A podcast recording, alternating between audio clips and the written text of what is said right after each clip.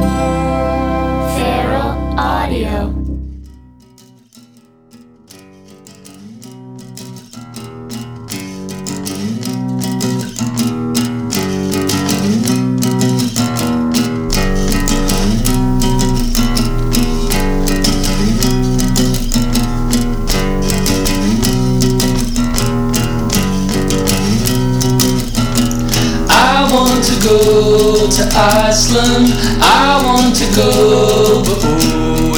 money. I want to go to Iceland. I want to go, but oh, it costs money.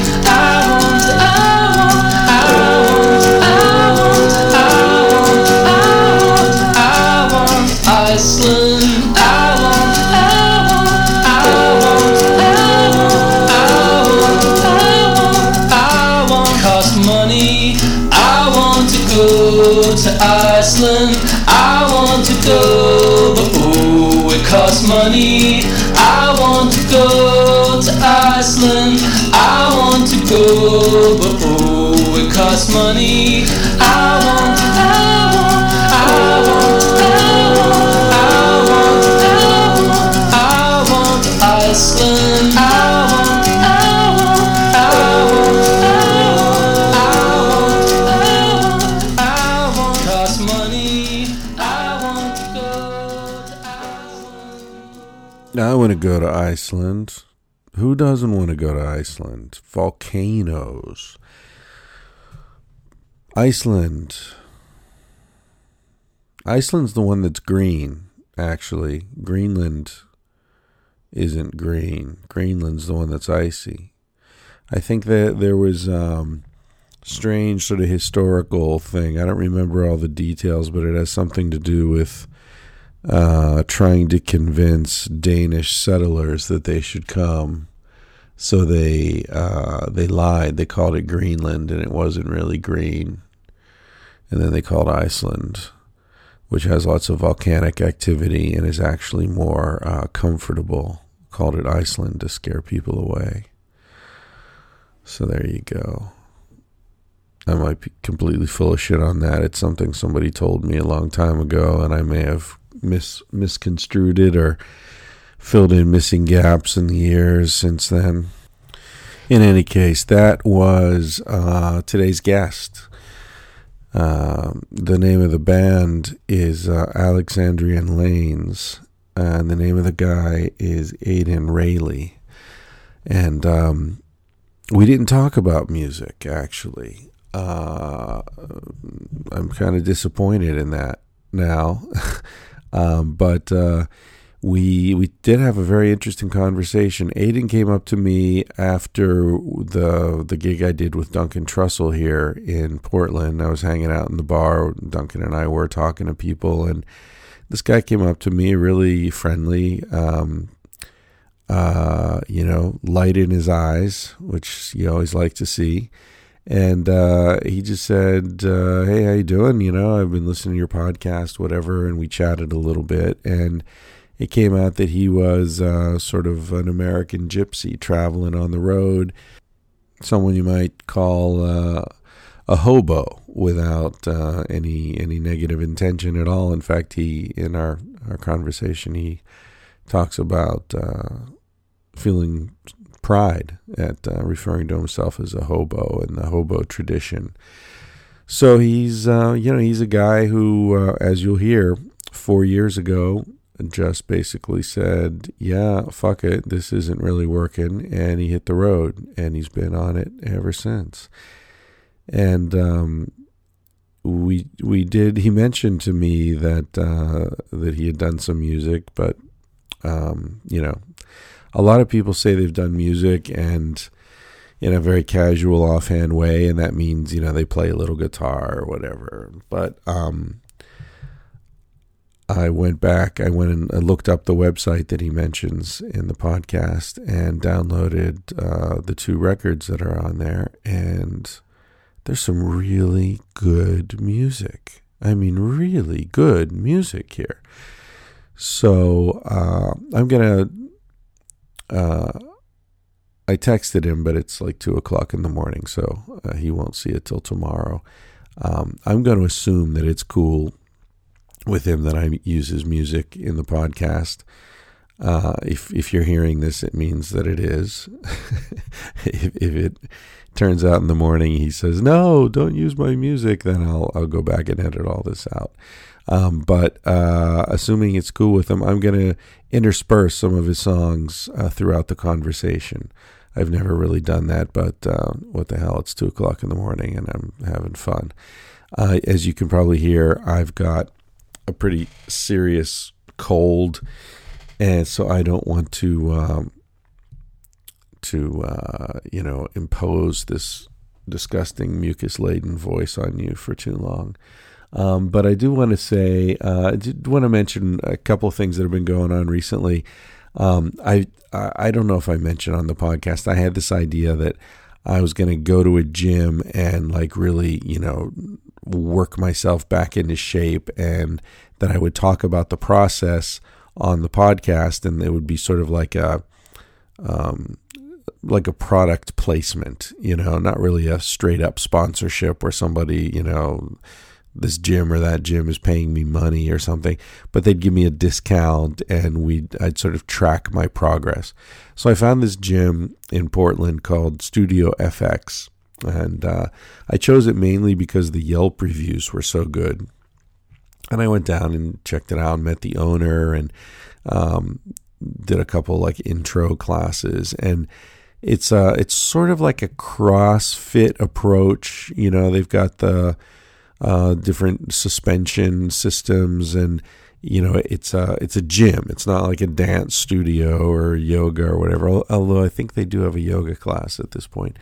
Um, but it, you know, it's the the um, the, it's a CrossFit approach, but but they're chilled, They're they're relaxed. It's not competitive and yelling and screaming and you know, um, high, super high intensity, you know, workout until you're vomiting. Although I'm so out of shape that sort of doing a light workout, I end up getting all, for some reason, I like white out and feel nauseated and, you know, not good. So I went down there like five times, and every time I had to stop halfway through because I I was like I couldn't see and stuff. So I don't know. My my wife, the doctor, thinks I may be anemic. Um, I don't know whether I'm anemic or I am uh, just so fucking out of shape that uh, even that workout wipes me out, or if I've got some you know psychological association with gyms that freak me out.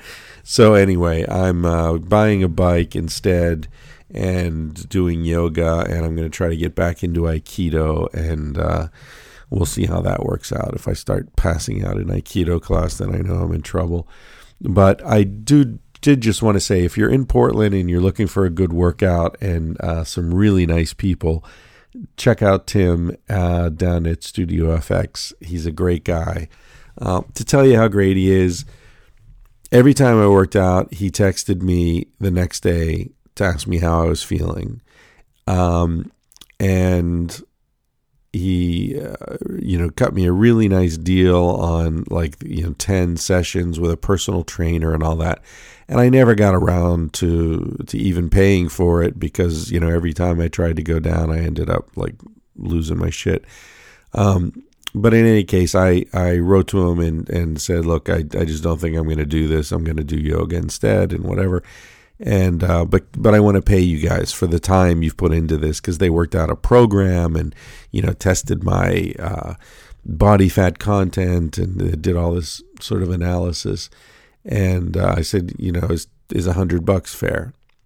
And he wrote back and and it was very friendly. And he said, yeah, man, if you wanna if you wanna you know throw a hundred bucks uh, into this for what we've done, that's fine. But uh, I'd like you to just make a donation to this um, this charity, this house that helps uh, AIDS patients in Portland. So I did, um, and uh, that's the kind of guy he is, right? It's like, yeah, okay, it's fair if you want to if you want to pay for what we've done, pay this charity. That's cool.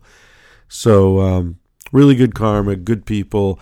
I highly recommend it if you're not like an incredibly out of shape 52 year old, or even if you are and you're just a little uh, a little more persistent than I am, or not anemic, whatever the fuck my problem is. So yeah, I'm not drinking the month of October. We'll see how I feel at the end of the month, and um, I'm on a low carb diet, and uh, yeah, hopefully I'll I'll be like all energized and writing the book and riding around on my new bike and everything soon. The other interesting thing that's happening is a friend of mine who actually was on the podcast a while ago. You might remember Tim Killian, um, former Mormon, who talked about what it was like to to grow up in the Mormon world, and he was a true believer uh, right through. I think he said through his first marriage. Um, anyway, we had a really interesting conversation. Check it out in the archives. Um, but Tim has started a new business called uh, Shower Jerk, and what it is is a special lube um, for people who like to masturbate in the shower.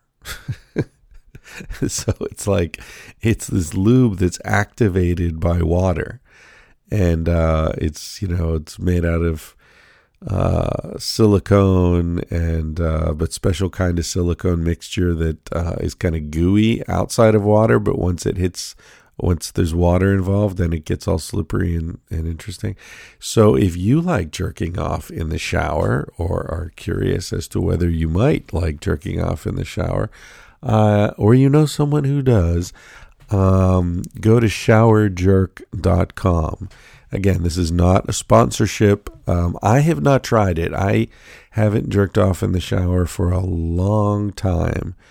Um, not not because of any sort of shame or anything. It's more just a logistical thing. You know, I don't want to bring my laptop into the shower. Um, but if uh, if you're curious about it, check it out. Cir- uh, not Circle Jerk, Shower Jerk, showerjerk.com. Uh, tell them Chris sent you. All right. So, uh, just a reminder the music you'll hear throughout this episode is all um, written uh, and uh, performed by my guest, Aiden Rayleigh.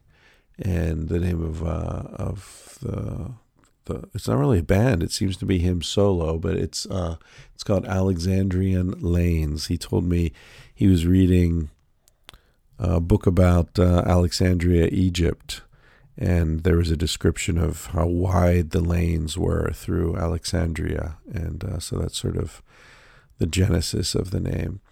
Um, but you can you can find this music at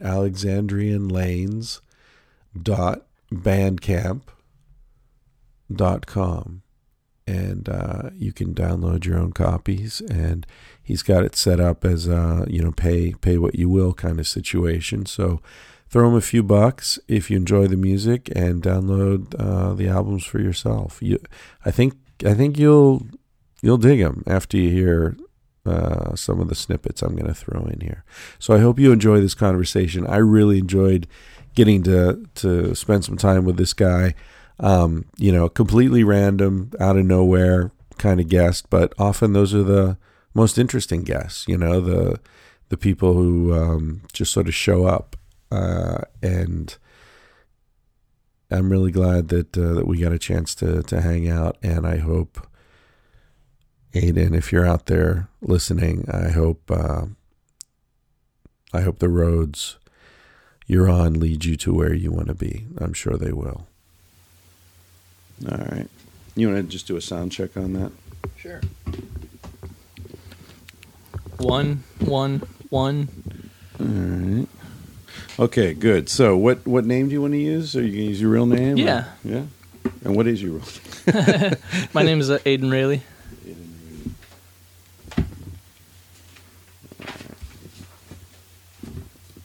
Known to some as Harley Girl. Really? Harley Girl? Yeah. That's that's like my traveling moniker that I almost never use, but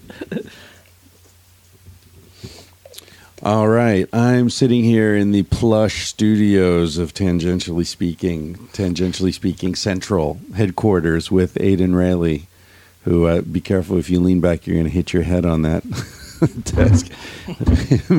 the studios aren't aren't that plush, actually. Uh, anyway, I'm here with Aiden Rayleigh, who I met the other night after the show with Duncan Trussell here in Portland. Uh, he came up to me and we were chatting a little bit, and it turns out that Aiden's been on the road for four years. Is that right? Four years in December. Four years, and uh, you're 28. You said Yes. so. Sort of your your mid 20s. You've been on the road in the United States the whole time, In the United States. right?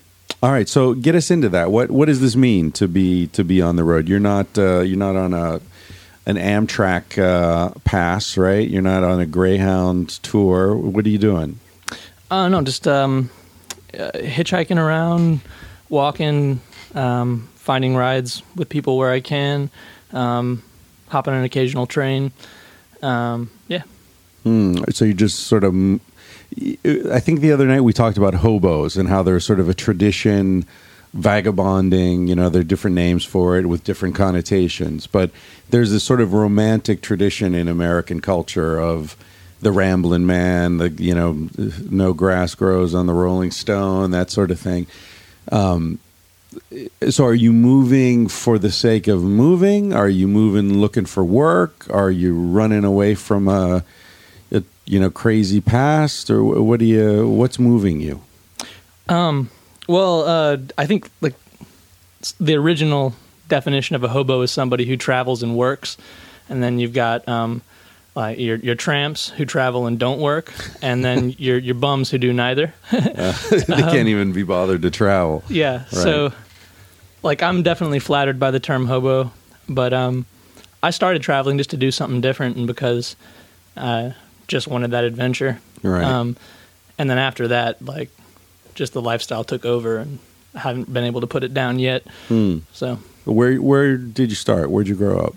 um, I was actually born in Paris. My family lived in Southeast Asia for a while.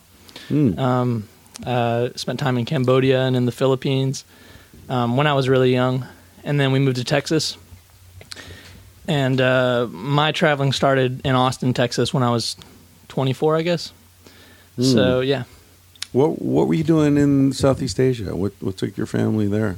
uh, my dad worked for a Christian-funded organization called World Vision, Uh, and he was doing overseas medicine, I guess, in the wake of the the genocide and uh, Khmer Rouge and everything Right. like that. Yeah. do you remember any of that, or were you really little? I was I, I was pretty little. I think I left there when I was like six or seven, Hmm. and um, so I mean I remember the place. I remember certain situations, but Were you in Phnom Penh? probably I'm. Yeah. My family doesn't really talk about it that much. So, oh, really? yeah. And were you there like the first six years of your life? Yes, So I'll bet you spoke Khmer. I might have then, but but yeah, not anymore. That's bizarre. man. Everybody in my family is like multilingual, and I'm like the only one that didn't get any of that because I, wonder- came very late. Yeah, Yeah. yeah. But still, that first six years, that's that's pretty, for, you know, formative as far as your brain architecture and all that. Mhm. So, if you were you in school? Um, I don't I don't know. Yeah, probably not. They probably were, you know, keeping you at home. I mean, they wouldn't send you to a Cambodian school, not not right after the genocide. Cambodia's still fucked. Right. I was there ten years ago, but I wonder if you ever went back there and you know we were exposed to the language, if you would have some sort Things of like come back. in interesting resonance with it. Yeah, like you would learn it in three months or something. You know? Yeah, That- my brother and sister spoke Tagalog oh, uh, a little bit, yeah. and um, yeah, I actually survived a coup attempt at You- one point. I don't know the details. I just know that there were bullet holes in the wall, and my sister wrote this little letter to somebody in our family, and like it said that like we thought we heard rats, but it was just water dripping through the bullet holes, like Wow. in like a scrawling, you know, little kid hand. that was in the Philippines. Uh, that was in Cambodia. Oh, in Cambodia. Mm-hmm. Wow.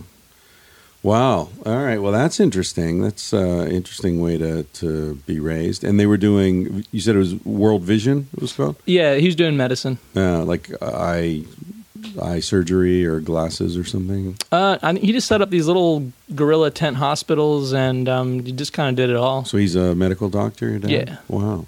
Interesting. What's his specialization? Uh, infectious disease and um, pediatrics. Huh. Mhm. Wow. He must be following this Ebola thing with uh, a lot of interest. He's always following like whatever disease is Yeah. is in the, the media. Yeah. Yeah. Wow. And he's in Austin. Your family's still down there? No, he he's been living in Houston for a long time. He's actually thinking about moving to North Carolina, Oh, really? Mhm. Yeah, cool. much to my sister and my dismay. Is that where your sister Just is? kidding. yeah. Yeah. So, uh, okay, so you, you grew up. Your, you mentioned earlier your family's quite conservative, Mhm. um, and, and obviously Christian. They were doing this work, sort of almost missionary work. Actually, my mother's family is it's like this missionary dynasty. Ah, right. Okay. So yeah. So, so you got that. You're growing up all over the place. Uh, did you go to you finish high school, go to college, anything like that? I dropped out of high school. Um, I put myself through a couple years of community college before I just realized that I just didn't like it at all and didn't Yeah. want to do it. So, Why'd you drop out of high school? Same thing, just weren't digging it. Uh, yeah, problems at home. Um, I was I was in a band. A lot of my bandmates had dropped out, and I honestly kind of wish I had dropped out sooner because it thus far has had no repercussions on me, you know. And when I did drop out and move out of the house, that was that was really a great time. Hmm. So that was so it was an improvement. Yes, It it was was. It was very much an improvement for me at the time. Yeah. okay. Yeah, I can understand that. Uh, yeah. I did try to get my degree online, but they they got me through some sort of technicality with sending in my papers and stuff, and I was going to have to do the whole thing over again, buy it all over again. So yeah, Yeah.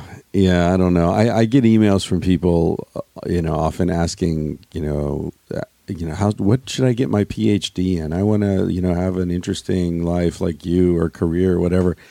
And man, it's just, I, I'm telling them, don't forget it, forget it. You know, you're going to go hundred thousand dollars into debt to get an advanced degree that's worth nothing. You know, much less a BA. Fuck. Become an electrician. You know, learn how to build something, make something, do something. You know, just sitting around thinking isn't going to pay unless you like start a company or something. And even then, that's a it's a long shot. Anyhow, so uh, so just to sort of follow the the biographical stuff. So you you drop out of school, you're in a band. What do you play? What's your instrument? uh, at the time I was playing drums, but um, now I mostly play guitar and sing. Uh, okay, so you've got musical talent, and you're doing this. You're you're not into you're not digging Texas high school. You're not. Were you like a football player? Isn't that everybody's a football player in Texas? no, I was I was probably the, the antithesis of a football player. So there's your problem right there. Yeah. You're not you're not banging any cheerleaders. You're not a football player. You're fucked in Texas. Yeah. Uh, and then uh, so then you- you're like, okay, 24 years old, trying to do the the college thing, the community college thing.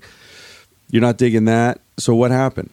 I mean, I, I'd given up on it at that point, and I was, I think because I, you know, I moved out of the house young um, in Texas. I don't know about other states; you're allowed to do that at 17, and I, I got a lot of satisfaction out of just like pulling myself up by my bootstraps, Hmm. you know. But um, that was getting really old, uh, and I wasn't really doing much, um, and uh, I kind of got screwed over my, by my jobs. Uh, couldn't maintain my rent. Um, so I moved in with a buddy, was staying on his couch, and I had a job, but uh, it was like an hour and a half commute.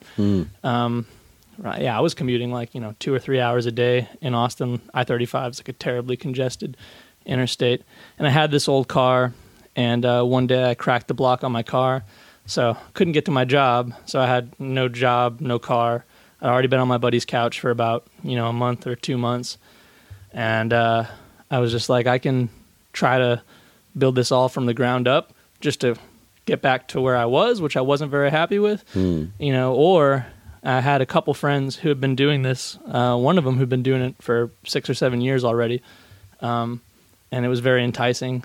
So I said, I'll just do this for six months and then I can come back to all this. And, uh, more than one person told me like in my first six months of traveling, they're like, yeah, you're not, you're not going back to, to Texas like to live again. Yeah, once once you check out of the grind, it's kind of hard to think about going back to it. Mm-hmm. I mean, it's hard to get back to it, even if you you decide you're gonna. You know, like you go back and start applying for jobs, and everyone's going to say, "Well, what have you been doing the last six months or four years or whatever?" And then you got to come up with some story, right? Because mm-hmm. they can't imagine that you would just check out, you know. But but also from from your perspective or my perspective, like I haven't had a job, you know, since the '90s, mm-hmm. and now it's like fuck, take get a job, you get to like piss in a cup. What? How is it your fucking business if I got high last weekend? Right, Right? yeah. I mean, what what is going on in this country? It's become a prison. It's amazing. I've I've been online looking at payroll jobs in places that I've kind of hunkered down in for like a few months, and it like kind of turns my stomach just like reading their. They always have these ridiculous requirements Yeah. for like a minimum wage job. They Right. want you to be like you know we're only looking for the very best to get like this like shitty job to, to Yeah. load boxes into a truck. You know, you've got to have pride and you know, you know, never, Charisma. Charisma. yeah, yeah. Hey, how about if I've got biceps and a strong back? What about that? Is it's amazing. You used to be able to get a job with that in this country. Mm. Anyway, uh, so you so you hit the road. Did you have money when you took off? Did you have like some some buffer? No, I mean I had a little bit, you know, like maybe like a hundred, two hundred dollars, Mm. um, and yeah, And where where'd you go? Like, what, Uh, what was it? Okay, so you're you're on your buddy's sofa, Mm-hmm. and you go back and you're like packing your stuff up. You have a backpack or something, or yeah, yeah. So you're packing your stuff up, and and you're telling your buddy, you know, thanks. I'm gonna just hit the road for a while. hmm What do you say to that? I mean, he thought it was cool. Yeah, uh, he was he was excited about it. I, he was like, "I wish I could go with you." Um, Happy to have his sofa back. right? Yeah. No, he was. He's awesome. That's Uh, cool. But it's uh, good to have. That's a real buddy, right? Like, Oh yeah, there are friends, and there are friends who will let you sleep on their sofa when you lose your job or your car breaks I have down. Profound respect for those people, Yeah. and as soon as I have that to offer to other people, I I Yeah. plan on offering it to pretty much anyone. Yeah, well, that's one of the big things you learn when you put yourself in this position, right? That Mm-hmm. I mean, I never did what you're doing for 4 years. I traveled a lot, but I had some money. I had an American Express card and if I got in real trouble, my parents would have bailed me out, you Mhm. know. And in fact, they did one time. Flew me back from Guatemala when I got hepatitis, but um so it's not I, I don't want to say it's the same kind of thing, but uh one thing that I learned hitchhiking and you know sleeping on people's sofas and all that is how um how sacred that is you know? And and that's the same thing I learned is like fuck it man I am going to give back you know? I'm I'm I'm not just going to take all this stuff that's coming to me and forget about it you know? Mhm. just swallow it and don't think about it again. It, you got to see yourself as part of a circuit you know and yeah And once you've been around those people so much, and then you go, like sometimes, you know, I'll go visit, um, well, yeah, like my mom, um, and or just, I don't know, not those people. It's kind of baffling, like how how different it is. It's, right Yeah. the people who get it and who have been part of it and people Right. who are just living their their zero sum games and Yeah. you know I win you lose And it's such a wonderful thing, like for everybody, Yeah. you know. So yeah it's it- frustrating. it- you're right for everybody I, I remember one time some guy I don't remember who it was but I remember somebody picked me up hitchhiking and you know it was one of those great rides where you really click with the guy and next thing you know he takes you home and you meet his wife and his kids and you're having dinner and you're sleeping in the guest room and it's just like now you're a family friend you know? Mhm. and and I think I stayed with him like a couple of days and then I remember he was going to drive me out to the like the best possible place to start hitching again because where they were was away from the highway. So he, he was going to drive like an hour each way to drop me off at the highway Yeah. instead of like okay see you later and walk out the door right yeah, I'll get you to where you need to be. exactly Yeah. and I remember on the, and I was like, no, don't worry, it's fine. I'll just walk for a while. Someone will give me a ride. No, no, I've been so much trouble, and and I was really like feeling sheepish about it. And I remember we were driving out, and I was saying again, like, man, I, I just feel like so. Um, I kind of feel uncomfortable. You've done so much for me, and I remember him saying to me, "Dude, you need to learn to accept a gift." And it really it really struck me because he was getting irritated. You know, Yeah, he's that- like, "Will you shut the fuck up?" Irritate people. yeah, like I'm doing this because it feels good for me, right. right? Right. Because when I was your age, people did it for me, and I owe the bank, and I want to pay back into that account. You know that I took a lot out of, and I mm-hmm. this is my way of putting money or energy or karma or whatever back into that account, and on, it's like it's not even about you. So just shut the fuck up and let me take you to the highway. You know? Oh yeah. Yeah. It, it's, you know what I'm talking about. Yeah, absolutely. Was that I've gotten a lot. But I was I was the same way for a long time. Very just like walking on eggshells. Yeah. You know, like yeah. Do I smell too bad? Yeah. Yeah. Yeah. Well, one time I was hitchhiking in upstate New York. Uh, this was when I was in college. I was just going from Geneva to Oswego, where my girlfriend was going to school, which I think was two or three hours. It wasn't a huge deal, two or three hours drive, you know, mm-hmm. so that could be a two day hitch depending on your luck. But I remember I was standing by the side of the road, it was farm country, way out in the middle of nowhere, and this truck was coming along, like this farm, you know, typical kind of farm truck lugging stuff around. And it was like low gear and rah, rah, rah, like no, they're not going to stop for me. So I'm just standing there watching them go by. And as the truck goes by, I'm sprayed with something liquid. And I look at the back of the truck and it's full of onions. and the weight of the onions were crushing the ones on the bottom, right? And so there was onion juice dripping out of the back of this truck. Got onion dusted. I got onion dusted exactly. And so I'm standing there now. I'm like, I'm still two hours from where I need to go, and people are, you know, driving by, and I'm thinking, oh, you know, I hope you stop, but fuck, it's gonna be painful. This woman stopped, and I get in the car, and I was like, "Look, I just got sprayed by an onion truck. If you, if you don't want to, What to, does that even me- mean? I know exactly.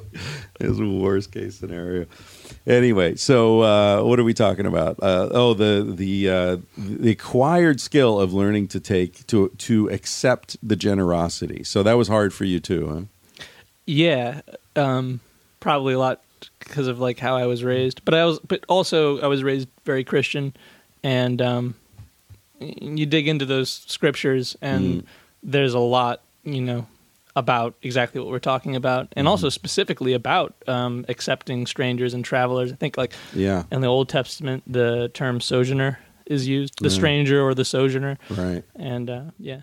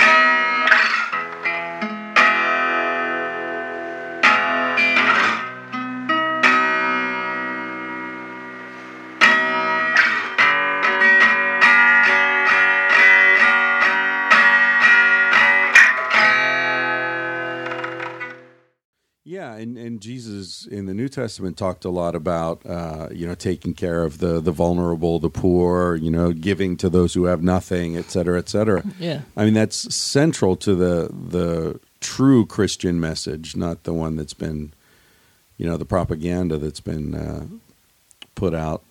I don't know. Are you? Do you consider yourself Christian? No, um, but uh, on that, like, yeah, I mean, Jesus and the disciples were they were hobos.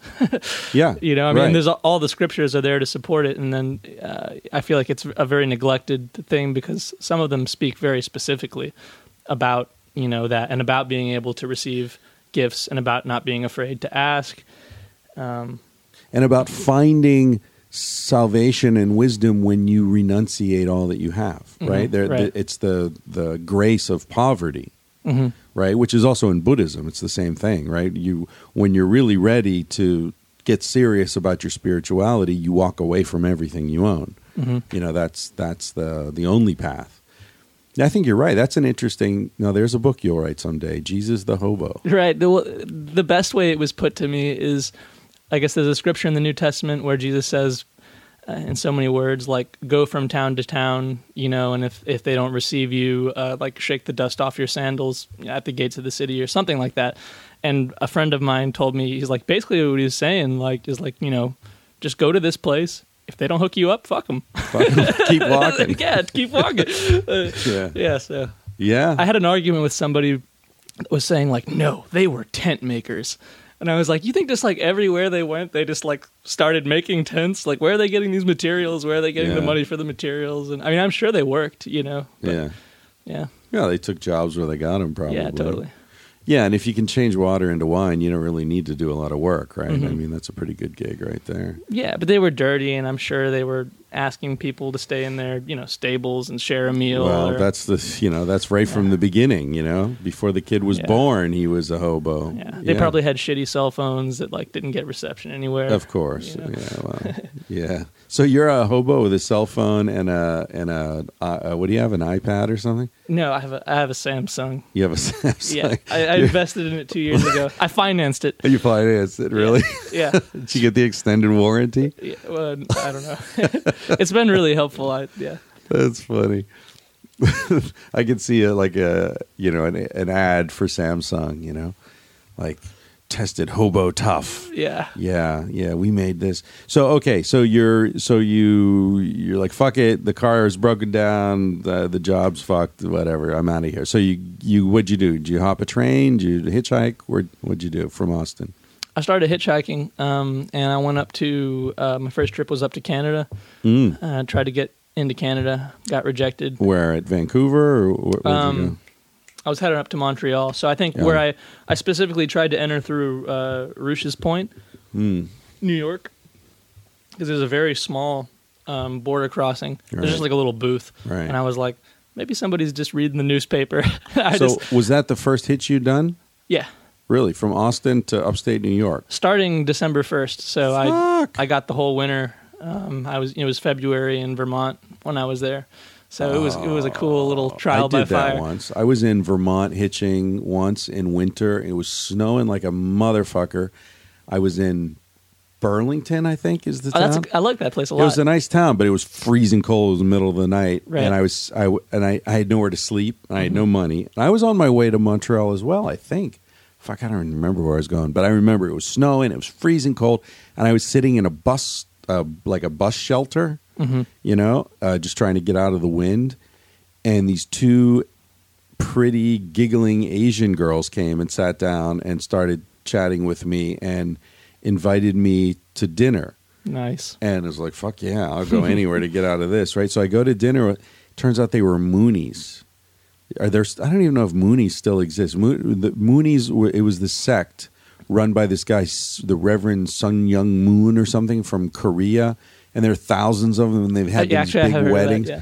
So they took me back to this moon, this Moonie thing, uh, where we all had spaghetti, and then like I had to watch this movie about the Moonies, and you know, want to know if I wanted to join, and I was like, well, can I think about it, and what, you know, can I sleep on it? And they're like, Mhm. oh yeah, you can sleep here, and they gave me a little place to to crash for the night. So yeah, well, okay. So here's the thing: when you're there's a sort of openness, right? When you're when you're vulnerable, you're on the road, it's cold, whatever. You might be open to having conversations with people that uh, in other parts of your life you might a you never meet them, and b if you did meet him, you probably avoid. Uh, yeah, well, I, I've been like a very shy person, Mm. and um, you know, sort of the guy that takes the table furthest in the corner. Right. Um, and just being on the road like really helped me um, be able to talk to just about anybody. Right, because you never know who the fuck's going to pull over. Right. Yeah. And nine times, I, mean, I don't know if you experienced this, but in my experience, nine times out of ten, they're freaky. Not necessarily in a bad way, Mhm. but normal. And I'm use, I'm doing air quotes Mhm. around normal here. Normal people don't pick up hitchhikers. Right. Uh, yeah, and it blows my mind how many thousands of people will pass you up. And the only thing that I don't get sour about it, except people with truck beds. I'm like, I'm like, I'm not a danger Yeah, to you. You don't have to talk to me. You don't have to smell me. Like, and honestly, you can take me wherever the hell you want to. Like, I should be more worried about. So, um, But is yeah. but isn't that illegal now to have somebody in the back of your truck? It, d- it depends on the state, but Oh, also I think it's one of those things that cops rarely are. Gonna, they have to just be like an asshole. yeah. um, well, and you can lie down too. The guy could say, you know, hey, lie down so nobody can see you, and you would. Right? Yeah. Yeah. Yeah. So um, yeah. Yeah, that that you're right. That's a thing that you have to work to not get pissed off when you're being rejected over and over and over and over and over, and you need to keep a positive demeanor because that's just someone yeah one aspect of that. That's not even like being on the street and Right. you know and just the whole response to you. You Right. know, being this living this different lifestyle. You know, so yeah, a lot of people get really really bitter and jaded. yeah Um, so Which- I've been there too. So yeah yeah, and uh, so have I, and and that spirals downward though because then you get bitter, you get pissed off, you get negative, and that attracts negative energy to you right which is just making everything worse. Mm-hmm. Whereas what you need to be is positive and energetic and happy because then somebody picks you up and it's like you're a nice person to hang out with. So then they mm-hmm. invite you home and they you know drive you out to the Taking highway. a close look at, at what's around us, there, there is some sort of a harmony. It is the harmony of overwhelming and collective murder. And we, in comparison to the articulate vileness and baseness and obscenity of all this jungle, uh, we, in comparison to that enormous articulation, we only sound and look like badly pronounced and half-finished sentences out of a stupid suburban novel, a cheap novel.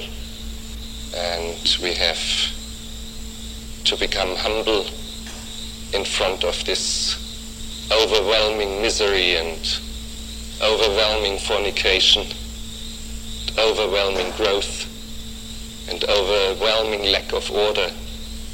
Even the, the stars up here in the, in the sky look like a mess. There is no harmony in the universe. We have to get acquainted to this idea that there is no real harmony as we have conceived it. But when I say this, I say this all full of admiration for the jungle. It is not that I hate it, I love it. I love it very much, but I love it against my better judgment.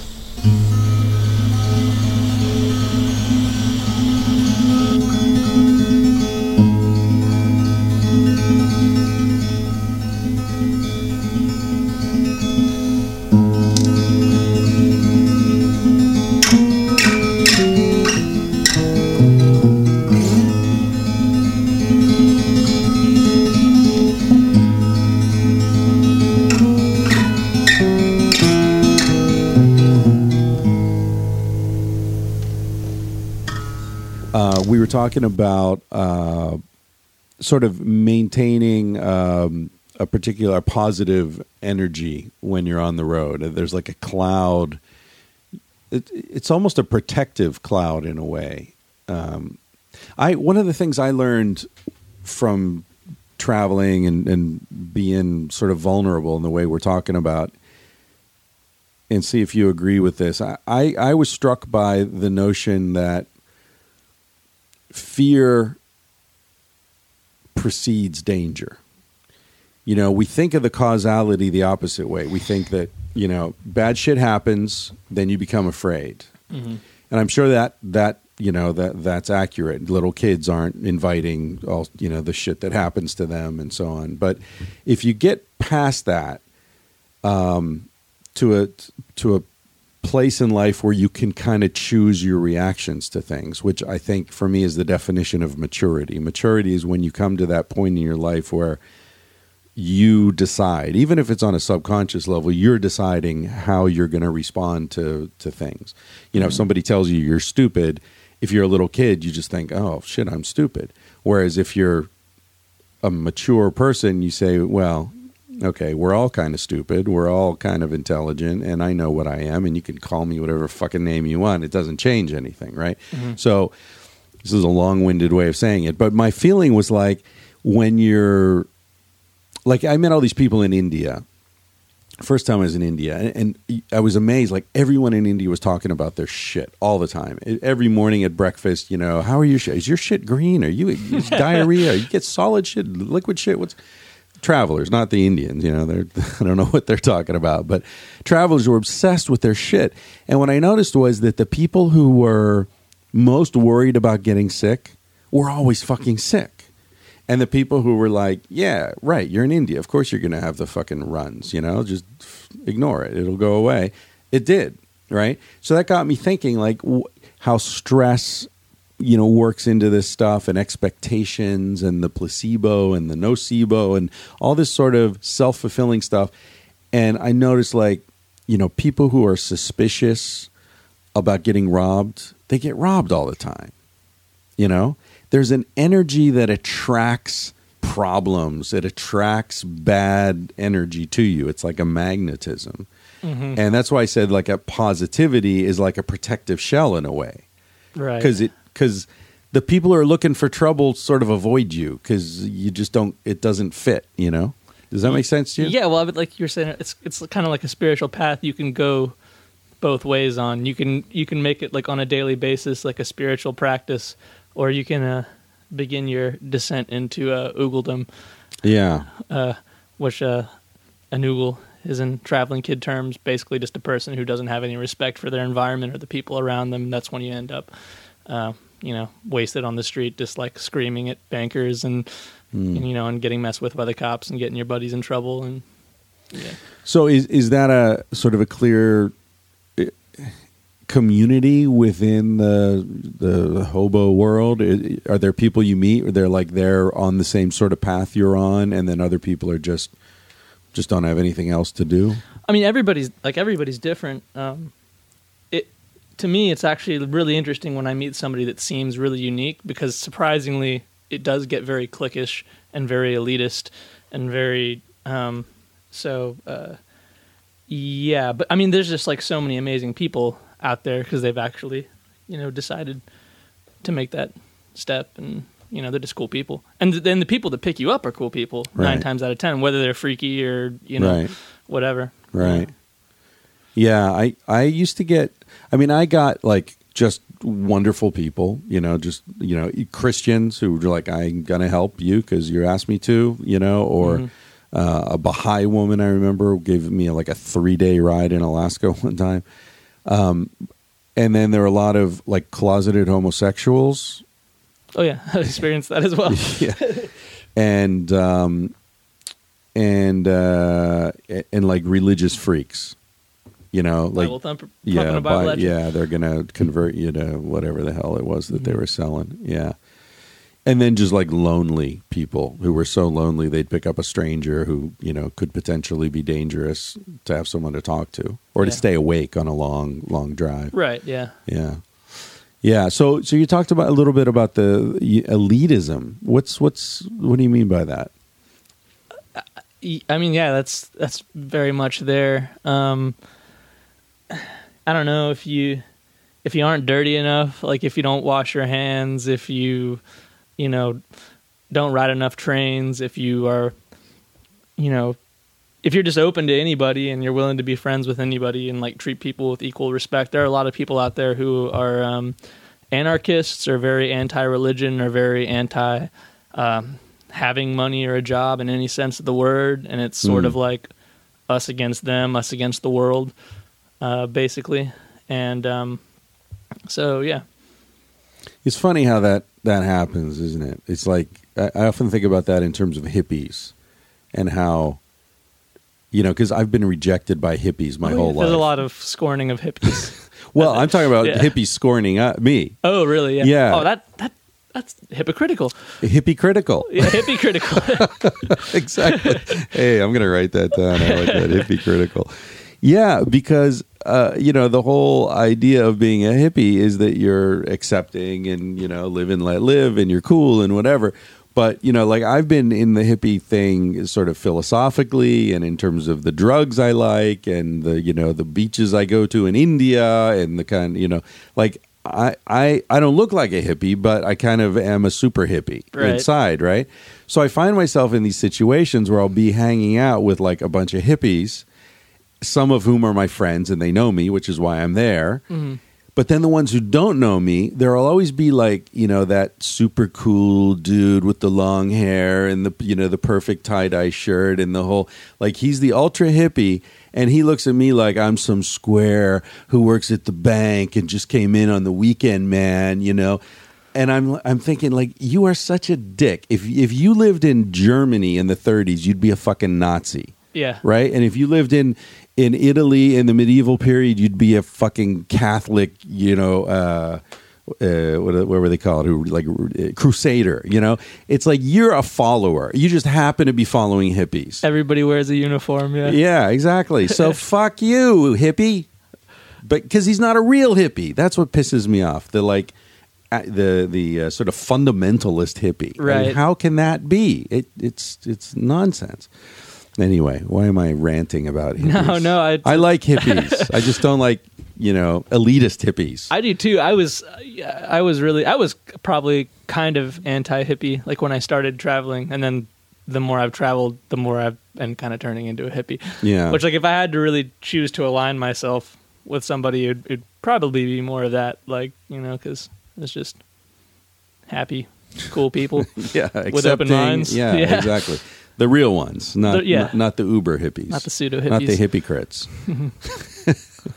uh, so what? What? Uh, four years on the road. Where Where have you been? Like you just uh, bouncing all around uh, the United Um, States? Yeah, my dog and I's uh, Zooey. We've done about forty states. Um, and you've had the dog the whole time. I didn't have him when I first set out because I was just nervous about it. I found somebody to watch him, found a friend to watch him, and then pretty soon after that, I started taking him with me, and I was like, "Oh man, at this point, I wouldn't do this any other way." Um, right, because you can sleep. You know, you're gonna. He's gonna bark if if somebody comes up when you're sleeping. Yeah, he loves people, but he's very good about that, like about our space, basically. And then, um, not so much in getting rides. It, like it can be a hindrance to you getting rides, but Yeah. just in people receiving you, you know, like on the street, and or if you're trying to make money, um, the dog is like a big help. And also, it's just I, I've almost always traveled alone. I've had like a road dog here or there, um, like a traveling companion, rather not a dog. But um, but it, it's just nice to have Yeah. another presence there. Right. You know, What kind of dog is he? uh, he's a little uh, pit bull mix. Yeah, good. He's 11 years old. Oh, mm. well, it's been interesting for him. I'll bet. Oh yeah, oh yeah, and people give you so much shit about about it too. Like they see you like homeless, you know, and they just automatically assume you aren't feeding your dog. Right. Um, you know, they assume they just make all these assumptions. And the truth of the matter is that like traveling dogs are just like the happiest because yeah. all they want to do is walk around with their owners all day. And most of these dogs are eating better than you know than Yeah. than we are. You know, well, and the the worst thing for a dog is boredom. right? You know, I mean, dogs are hobos. Dogs.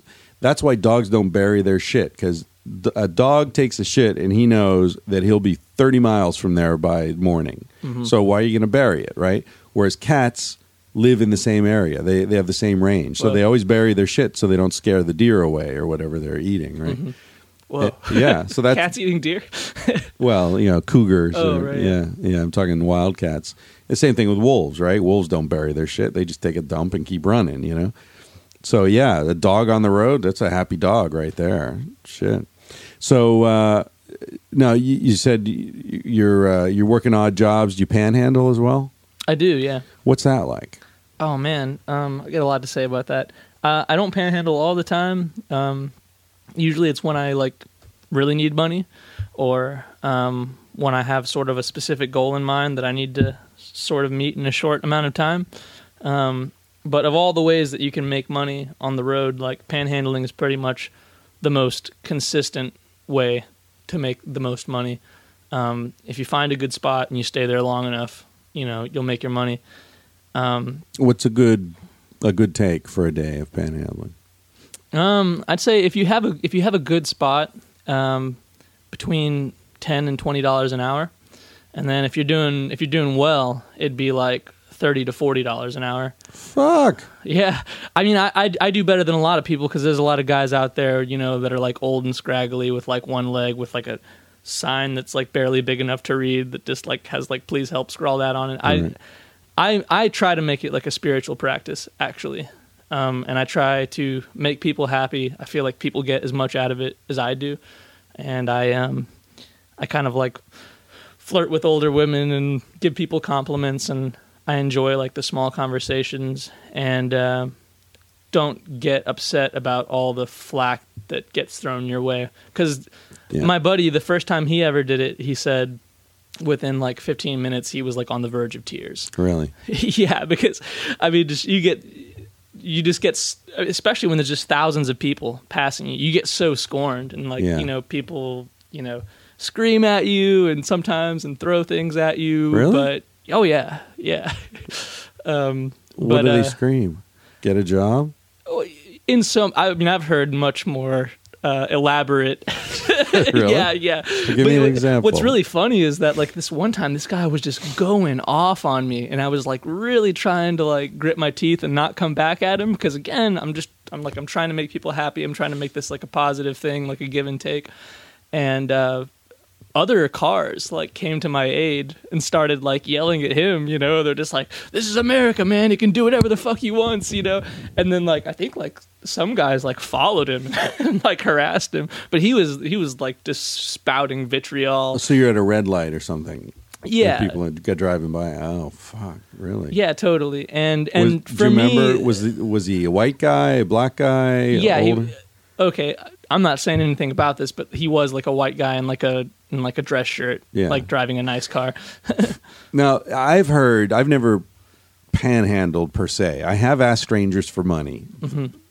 Actually, that was my one uh, train hopping experience. We can talk about that in a minute. But, um, but uh, what I've heard from friends of mine who have is that you get more money from poor people than you get from rich people. Absolutely. Well, you you get into this habit of looking at the cars and sort of very quickly sizing them up. Right. Um, and the thing is that occasionally you'll get the really nice car where the person hands you like a twenty dollar bill, but for the most part, it's just a numbers game. It's just uh, people giving you a little bit of change, a dollar, and that's just accrued over however many people are pulling off on this ramp.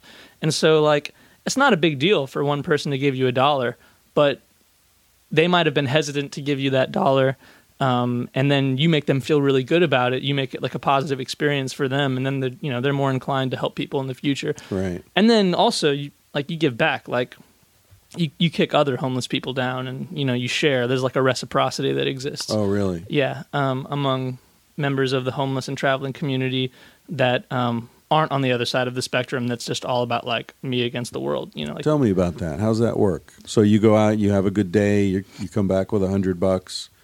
You you have like a camp where you where you're with other people. Is that generally like if you're on the road? Are you in a in an area where other homeless people are camping as well, or are you on your own? It just depends. Like if I'm traveling, I tend to keep to myself.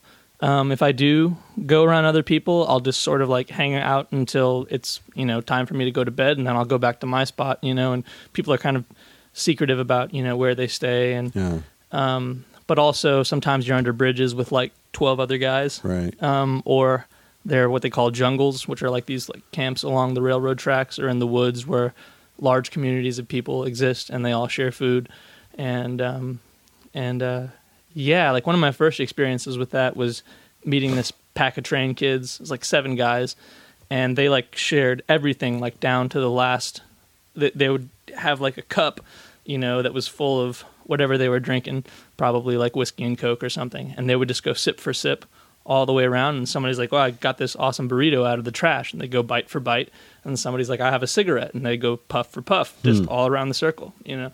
And so, um, yeah, That's funny. That that goes very deep in in human experience. I remember reading uh, uh, an anthropologist talking about. I think I think he was living with uh, people in um, Amazon, and he talked about uh, how complicated it was. I think this was the Pirahã people actually, and somebody gave one of them a cigarette, and there were like f- four of them uh, there, and you know, as a gift, he gave one of them a cigarette, and he immediately broke it into four pieces. so each of them had this tiny little unsmokable stub of a Should cigarette. have just passed it around. exactly, exactly. But that idea of like everybody gets a share is so deep in our genes, Yeah. and the way we're living now is so fucking unnatural, you know. And uh, yeah, so so I can imagine, and well, and I felt it myself, a very sort of there's like a deep comfort in in living that way, in Yeah. helping each other, and in not like in. I mean, I know you're protecting your stuff. You've got a backpack. You got some stuff in there. You don't want to lose it. and it will get stolen. Yeah. Eventually. That- yeah, that's the thing. You got to be willing to be naked. Like you got to be willing to let go of everything and know that you'll you'll find another one. You know, you'll get another Samsung or whatever it is you Yeah. need. Right? Yeah. So have you been robbed a few times? Uh, yeah, I, I've never lost my pack. I've been robbed of individual items. Uh, I got my guitar stolen. Particularly bad time in Arcata, California, where I got like a bacterial infection Oh. and got my guitar stolen like that same week and was sick. Um, but uh, I've never gotten my pack stolen, and that's something that I hear a lot about, which is why that's like the one thing that doesn't leave me. Um, I'm very cautious of the dog. I'm always aware of the dog, and I'm always aware of my pack and my guitar. Yeah. Um, beyond that, like you know, I don't really worry too much. I was on a train in India once, and I was like sleeping, getting ready to sleep on this, uh, you know, like a little bed, a fold down bed that they have. Mm-hmm. It wasn't a private car or anything. It was like second class, people everywhere. And I had my backpack under my knees. Mm-hmm. And the guy below on the other side said, You're not going to be comfortable like that. Do you want me to put your bag under the bottom bunk here? And I was like, well, mm, yeah, I guess it'd be all right there. And I had a lock, and I locked it to this chain, this support, so nobody could steal it. It was locked closed, and it was under the bottom bunk. What I didn't know was that the wall only went down to the bunk, and below the bunk there were just these bars, and the but the wall goes all the way down, and then the, under the bottom bunk it's just bars going down. So he went around to the other side at night, slipped under the other guy's bunk with a flashlight and a razor blade, sliced open the side of my backpack, and went through and took whatever he wanted. Yeah, that's how they do it. Yeah, they they, they cut it open. Shit. So even if they don't take your backpack, it was unusable, and he took all my shit out, which actually was one of the best things that ever happened to me because I was carrying around all this bullshit I didn't need in India on a you know seventy pound backpack. After that, I couldn't fix it, so I threw it away. I got a shoulder bag and carried what was left, which was like you know a pair of shorts and a hat. you Right. know? and, and that's all. And I realized like fuck, I didn't need any of that shit. You know. That's cool. Yeah, yeah. Anyway, uh, what are we talking about? We're talking about lessons learned on the road, getting robbed. Have you ever like because you you find that there's like a circuit, right? You know, you sort of like oh, in the cold weather, a lot of people will go to Ashland or they'll go to you know one place or another because the cops are cool, or there's a train you can take where you won't get hassled. yeah, it's more based on the weather. Like everybody goes south to Right. places like Tucson or Austin or Florida. Um, So do you run into the same people? yeah, that's that's a really cool thing. Like Mm. when like two years later you run into somebody that made a big impression on you.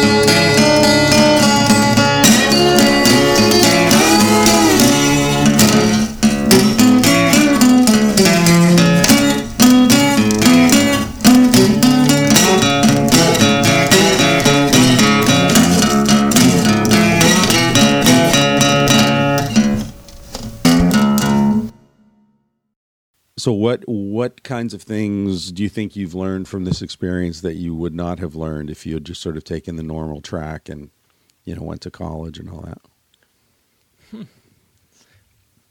kind of like everything, um, I've developed skills, skill sets in trades, um, emotional, interpersonal skills. Um, uh, just become a stronger, I feel like, more well-rounded person. So it has been a very educational experience for you, you think? Extremely, yeah. Have you have you been in touch with your parents while you've been doing this? Oh yeah, I'm I'm very in touch with my family. And what do they think about it? Um, Well, I'd kind of already been doing my own thing for a while. And when I first started traveling, I waited until I had left Texas and made it to Florida before I sprung the news on them. And um, they were actually really cool with it. Really? Yeah, the only thing that that I get a lot is um, when you come back to Texas. You know, Are you the youngest? I'm the youngest by 12 years. By twelve. Yes, Wow. So they're what two two siblings older than you? yes. One I think 40, and the other one like 38. and then a long gap, and then you. hmm Yeah, it's the same thing. My my wife, same same thing. She's got three siblings, closely bunched, and then I think eleven years in her. Cool. Yeah, yeah. Her her experience was like she had five parents. hmm You know, because her brothers and sisters were so much older than her, and it was almost like they were her parents. You know, they took care of her, and then the parents were more like grandparents because they were way older. Yeah, she's she's got some interesting sort of family dynamics there. So there, so your parents are not uh, angry at you or feel like you're ruining your life or you're wasting your time or something. No, I mean I I get like some suspicion from them every now and then, or um, not not really. No, I, That's great. yeah, Hmm. it was kind of surprising to me, honestly, Yeah, yeah, it's surprising because I'm, I'm kind of the black sheep of the family Right. for a number of reasons. Hmm. So what about um, like you're talking about interpersonal stuff? Do you do you feel uh, is it a sacrifice not to have stability where you can develop a like a long term kind of deep intimate relationship in your life, or you don't really feel that's a problem? That's not been the case. In fact, um, my I have a lovely ex. Um, I say ex because it really just kind of depends on the day. but we've uh, we've been together on and off for four years. Hmm. Um, she's the most beautiful girl in the world. Um, but interestingly, probably like a year and a half to two years of that relationship, we've either been traveling our separate ways, or um, or we did travel together for a little bit. Hmm. Um, and uh, like one of the cool things about traveling is you have the opportunity to have these really potent relationships within like sort of strict confines um, uh, that just end, you know, and uh, and then also you you also form like what I hope to be like lifelong friendships. Yeah. Yeah. Yeah, it's true that the intensity of being on the road is amazing because of that, because you're so conscious of the fact that this moment isn't going to happen again, Mhm. right? Because the the variables, there's so many variables. You know, we're here. The it's a nice day. There, you know, this situation. We got some money. This worked out yesterday. Got a nice ride here. Whatever th- there are so many things that come together to create this one moment that uh, you know it's never going to happen again. So that sort of creates this intensity of focus. I, I think that I really miss because when you have a when you have a day where one day's pretty much like the next, you can just sort of glide through it and not really pay attention. Right. Yeah, yeah, yeah. I've definitely felt like a sense of responsibility, Mm. like in certain situations with people. You know, like I have this time, and yeah, I feel obligated to put as much of myself into it as. yeah. Do you get people? Uh, a lot of people ask you about uh, Into the Wild? Yeah, it, uh, it's always into the wild or on the road. Right on the road. on the road, like particularly miss me because, like, like I I like it. Kerouac's a great writer.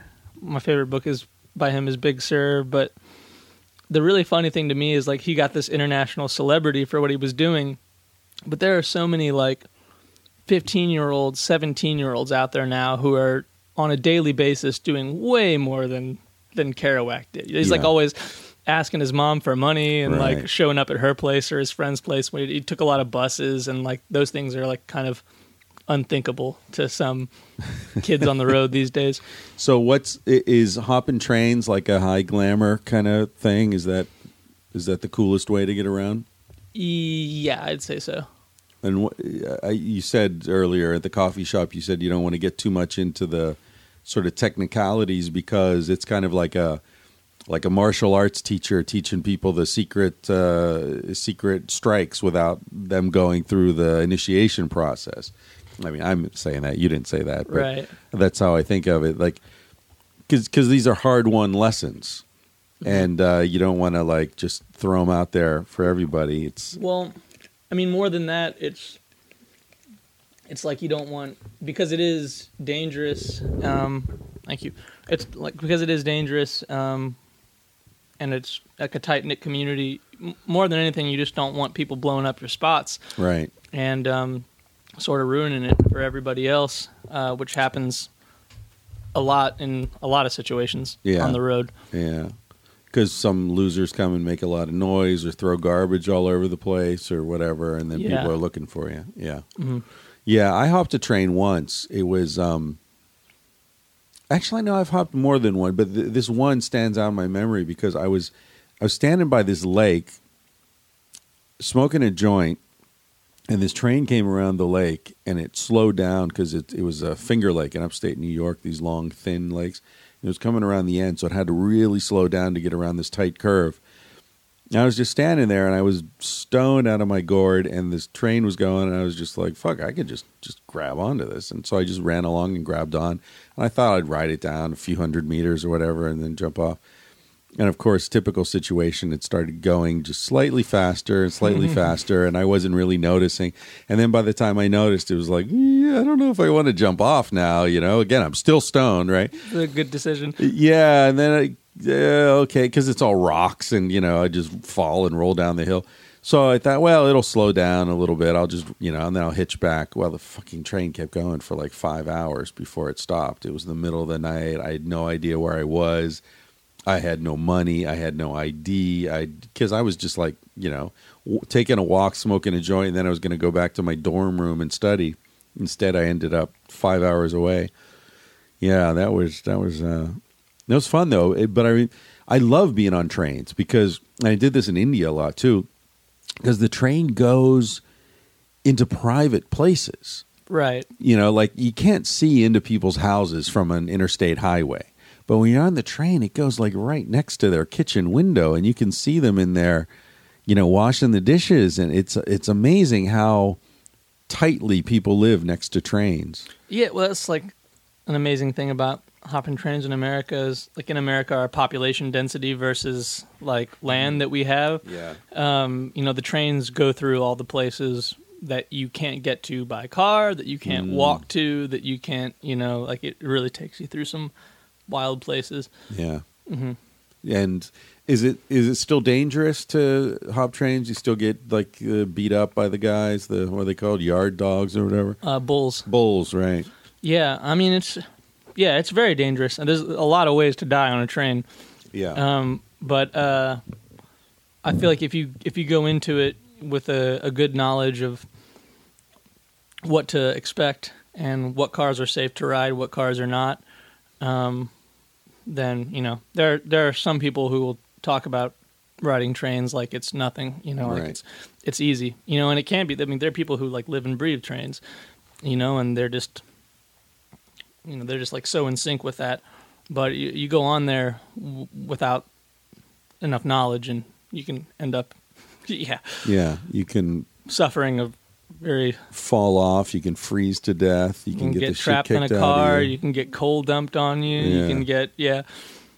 When I was doing it, a lot of people said, no, this is 25, 30 years ago, probably. So I'm sure it's changed. But the thing then was you wanted to get on a um, car, uh, an auto car that had car new cars because they the keys were in the ignition and they all An had a little unit, gas. Yeah. Is this the, the you talking about the ones the conductors ride in? Uh, no, no, no, no. I'm talking about like a- actual cars, like like they'd have a bunch of BMWs. Oh, oh, right, yeah. You know, and you get in there, and they were all unlocked. So you get in, you can t- turn on the car if it's cold. You can Mm-hmm. run the heater for a while. you can listen to the radio. You can sleep. You know, it's really comfortable. yeah, The problem is if if you're sleeping and you get caught in there, you're in fucking trouble. But yeah, yeah, yeah. Well, there's a lot. You, you can get in a lot of trouble. I mean, there are like, I mean, you can get charged for a federal crime, um, especially depending on where you are in the country in relation to other places, like around the borders. Um, really. and uh, usually, I feel like if if you're respectful, uh, they just let you go. They just kick you out. yeah, Um, I, I think people rarely get beat up anymore, Yeah. even though I'm sure it happens. Um, but uh, you know, you do stand to get like a pretty steep ticket. yeah. Um, you know, and you might not be welcome back in a place. And some people just roll around just accruing like massive amounts of these tickets, you know, and they just go to jail on the regular. Yeah. Yeah. So, are there any uh, any days or nights or or journeys that stand out in your memory from the last few years of your life? I so many. So many, yeah, Yeah. yeah. I know what you mean. Yeah, it's funny. Do you ever feel? You ever feel like? um How can I say this? Like someone who's really like filthy rich. They've got you know the, the house with too many bedrooms and bathrooms and a six car garage and you know like three swimming pools and da, da, da, da. every once in a while that person must if they've got any decency at all they must just look around and say this is ridiculous you know i don't need all this shit this is crazy i wish i could just you know give most of this stuff to someone who needs it you know but for various reasons they don't or they can't or whatever do you ever feel that in terms of experience you ever feel like there's something unfair about the fact that I'm having so many of these great experiences? Do you know, like I was hanging out with this guy. You, you know who Dan Savage is? Sounds familiar. He's a, uh sex advice columnist. He's a funny, amazing guy. Anyway, I was with him in New York, and we did this event together. And then we, you know, went to this crazy party with you know all these crazy people. And then we went here, and then we went there, and then we're up on the rooftop of this hotel watching the sunset over New Jersey and talking about life. And and I remember because he's he's famous. He's seriously famous, not like my level of fame. He's way way more famous than I am. And he's like always doing interesting shit. He's been invited to the White House. He's like, you know, he's that kind of. And I said to him, like, don't you ever feel like every meal you eat is some fucking five star amazing restaurant and you never just have rice and beans anymore? You know, you never just like have a normal day or week or month where you can look back at how wild your life is and digest it. Mm-hmm. You know what I mean? yeah. Because sometimes when I was when I was traveling that way, and, and even now in, in different ways, I feel like like sometimes it's too intense. There's too much interesting stuff happening. I almost wish I almost miss the opportunity to be bored. Yeah. Well, what I've found too is that, I mean, a lot of that comes with traveling the way I, myself and other people travel, um, and many times it's not unlike other styles of life, like with its doldrums and its highs and lows. Yeah. I've just found it to be a lot more fulfilling. Um, yeah. Have but- you noticed any sort of diminishing returns? Is it less fulfilling now than it was two years ago?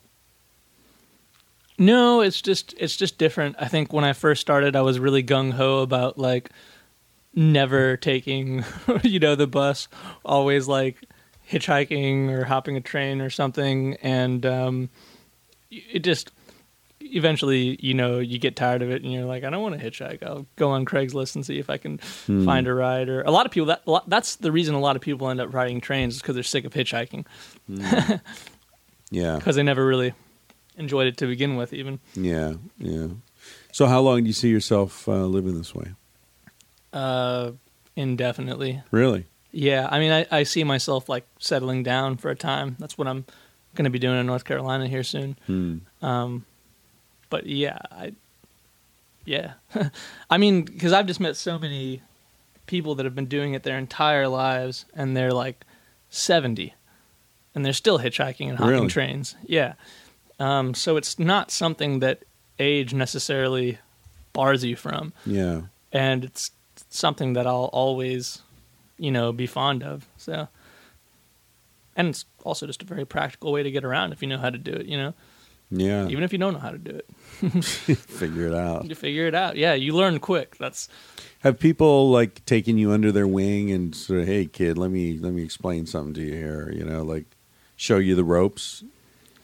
Um, no, because I think when I started traveling, I was very, I was I was very nervous and I was very um, suspicious of people, um, and that was actually a good thing because it allowed me to, you know, form all my opinions about things. You know, kind of standing at a distance, and then like years later, you know, I've gotten my feet wet and I know what I'm doing, and I've been able to watch all the mistakes that other people have made.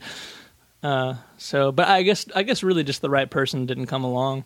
You know, I've mostly traveled Yeah. by myself, so.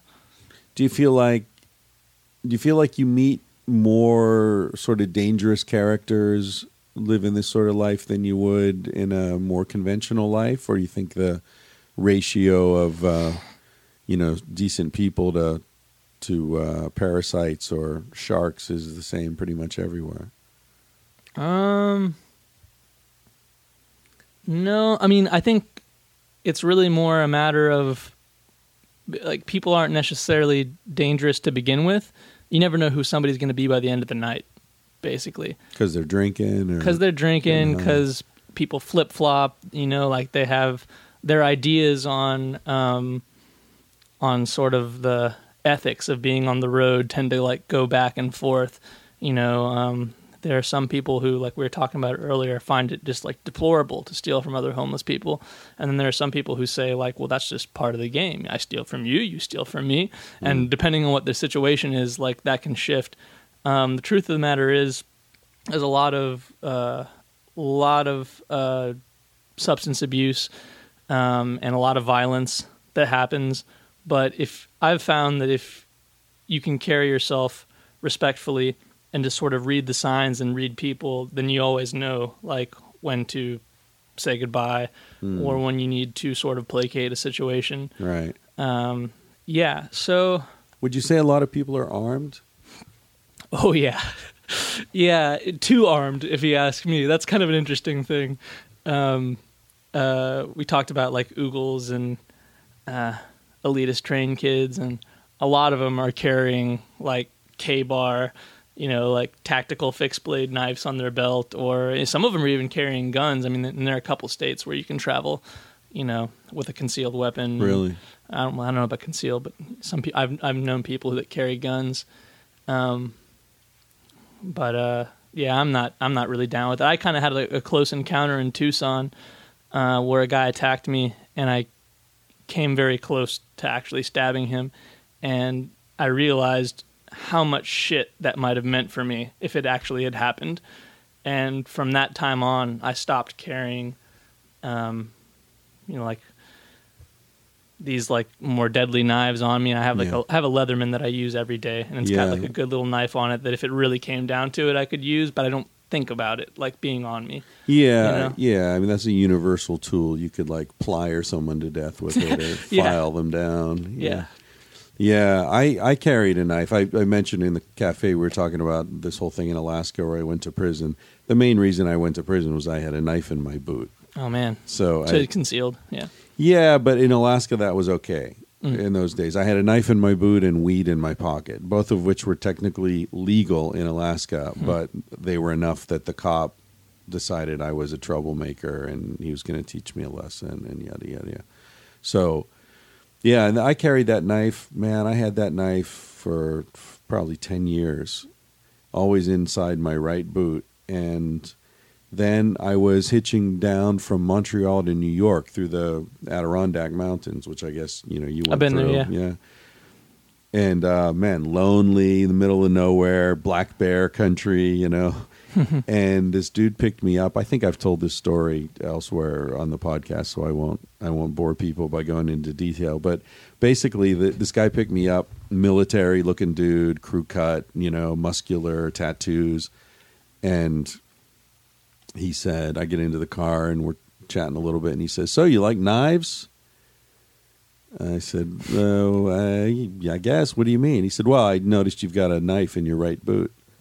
How the fuck did he see that? Right. It's inside my jeans, right, Mhm. against my leg, in a tight boot. There's, fuck.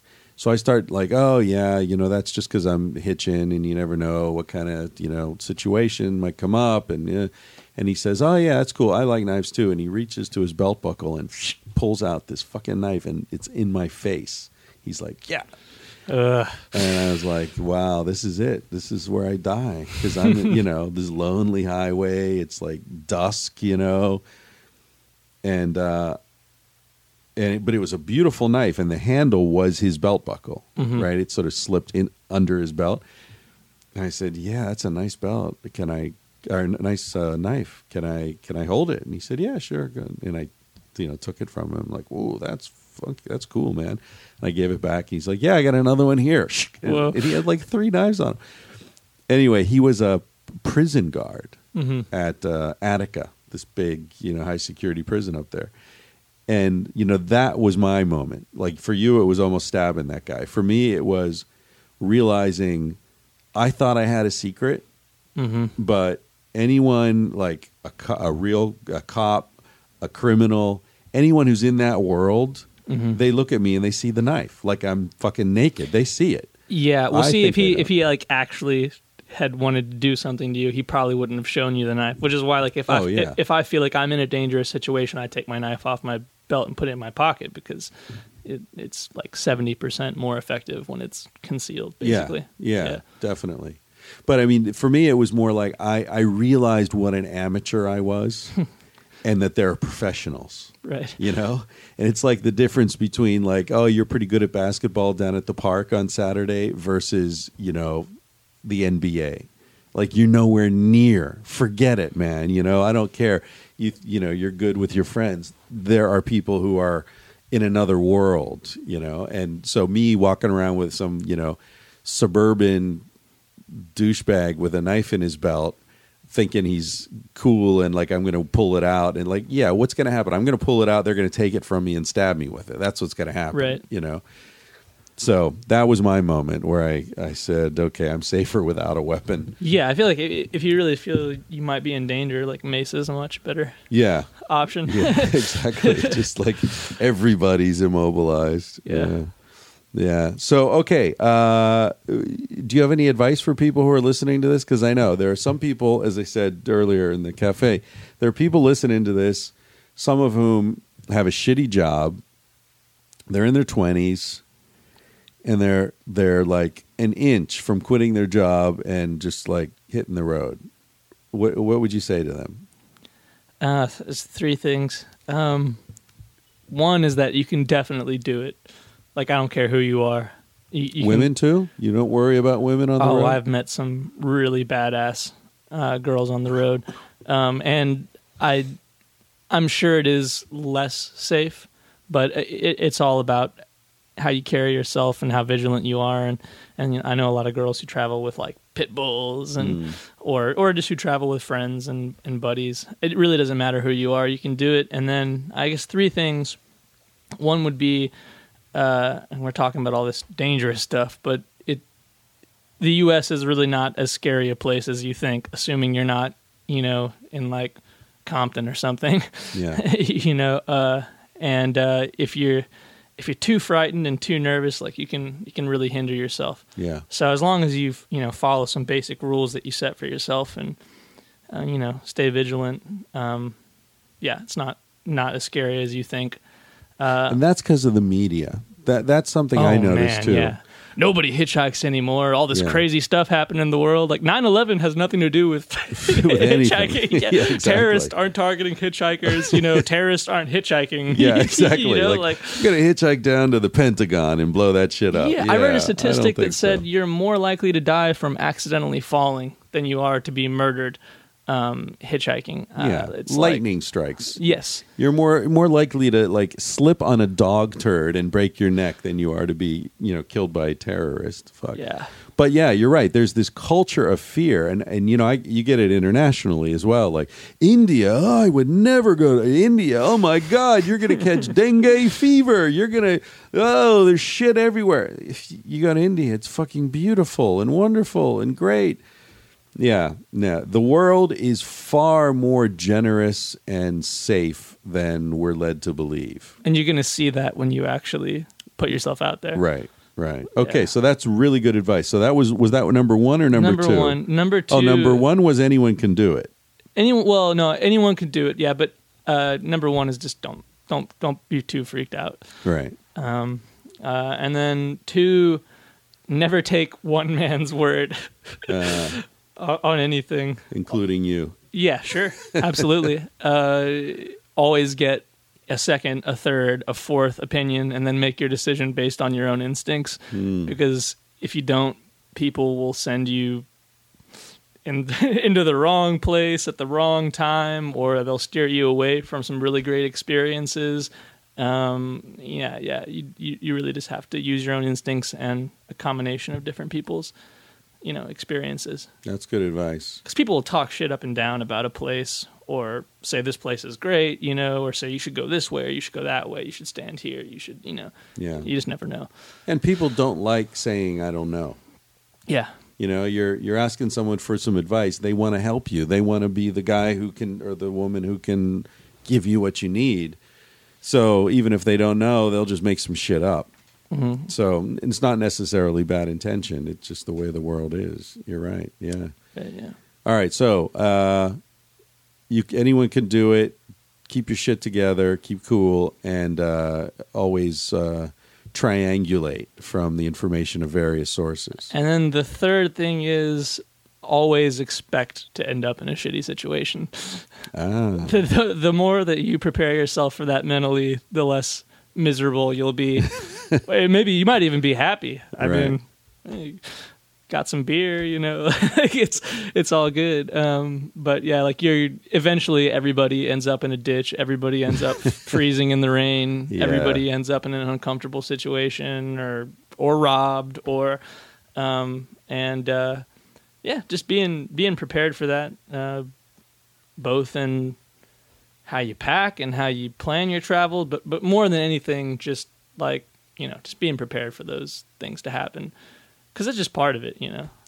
You know, I was reading this thing today. Uh, it was a paper about the psychology of happiness, and they were talking about how people get much more happiness from uh, experiences versus things.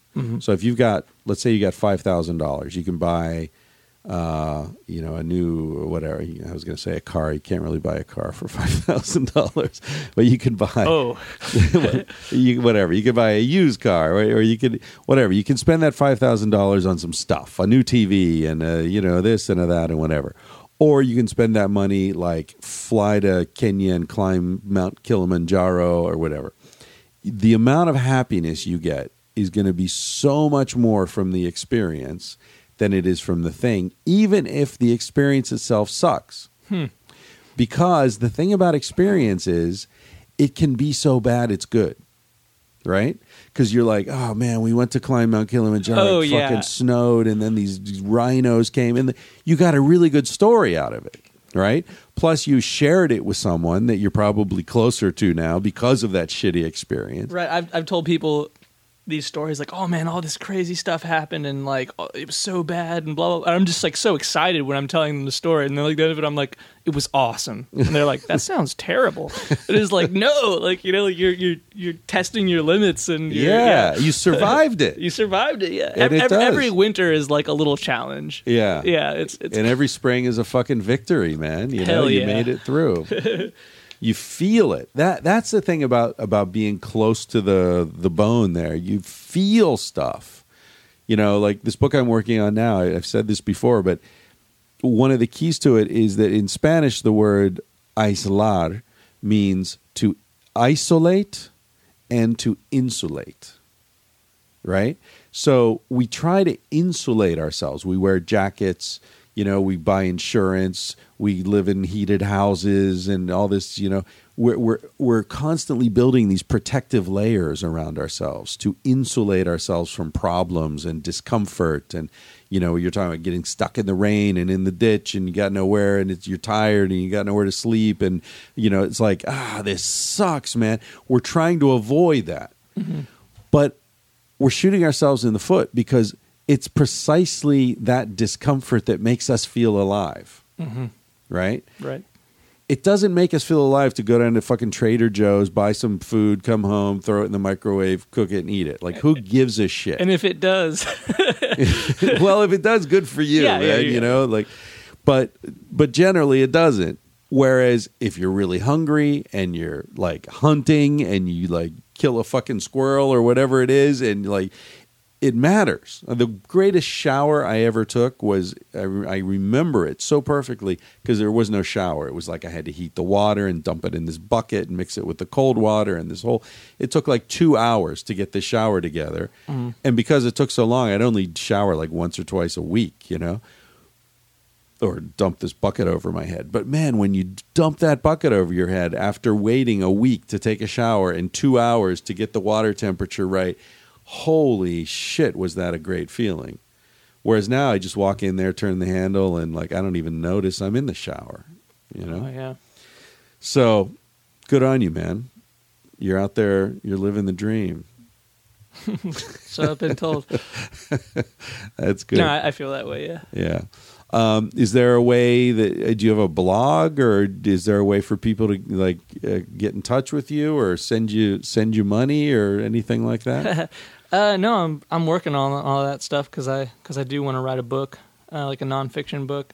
Um, About your experiences doing this? uh, not no, not a memoir. Like I'm, you know, not the first person to do this by any means.